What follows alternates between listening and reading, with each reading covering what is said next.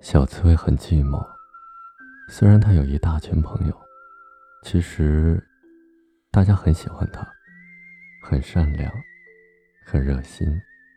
可是刺猬身上有着一层厚厚的刺，使得周围的人和他在一起的时候，总是要小心翼翼的。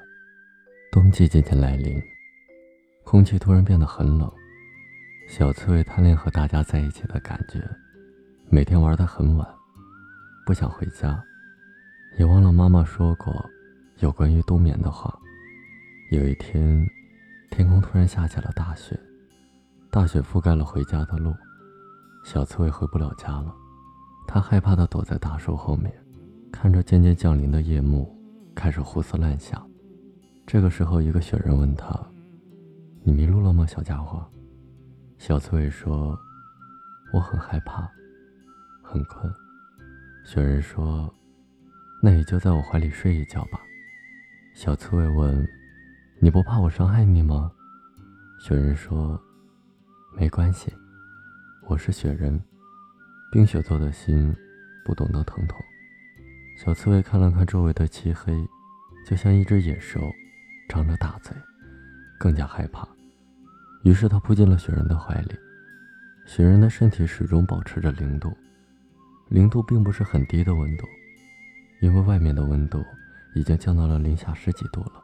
小刺猬带着困意问雪人：“好开心呀，你是第一个不怕被我伤害的朋友。”“真的好开心，但是我好困呀，我要睡觉了。明天你能陪我玩吗？”雪人淡定地骗他说：“当然了，睡觉吧，小家伙，我们明天见。”“好，明天见。”“明天见。”大雪封住了整个森林，漫长的冬季里，冰天雪地，北风呼啸，而小刺猬在雪人的怀里睡得很甜美。他梦见了第二天早晨，他和雪人一起看日出。第二年，万物复苏的美好春天终于回来了。小刺猬在一阵悦耳的鸟叫声中，迷迷糊糊地睁开了双眼。他发现雪人的帽子正盖在自己的身上，而雪人早已经离开了。雪人的心是冰雪做的，冰雪的心不是不懂疼痛，而是不在乎疼痛，因为你比疼痛更重要。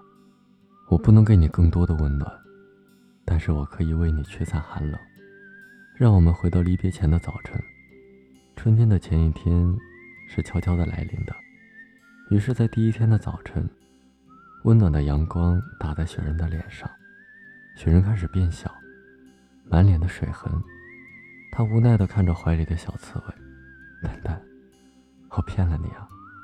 如果你说我对你的好是我给你的最微不足道的0度的温暖，那我也要感谢你，给了我一颗懂得疼痛的心。”愿听了故事的小耳朵们，每晚都有一个好梦。晚安。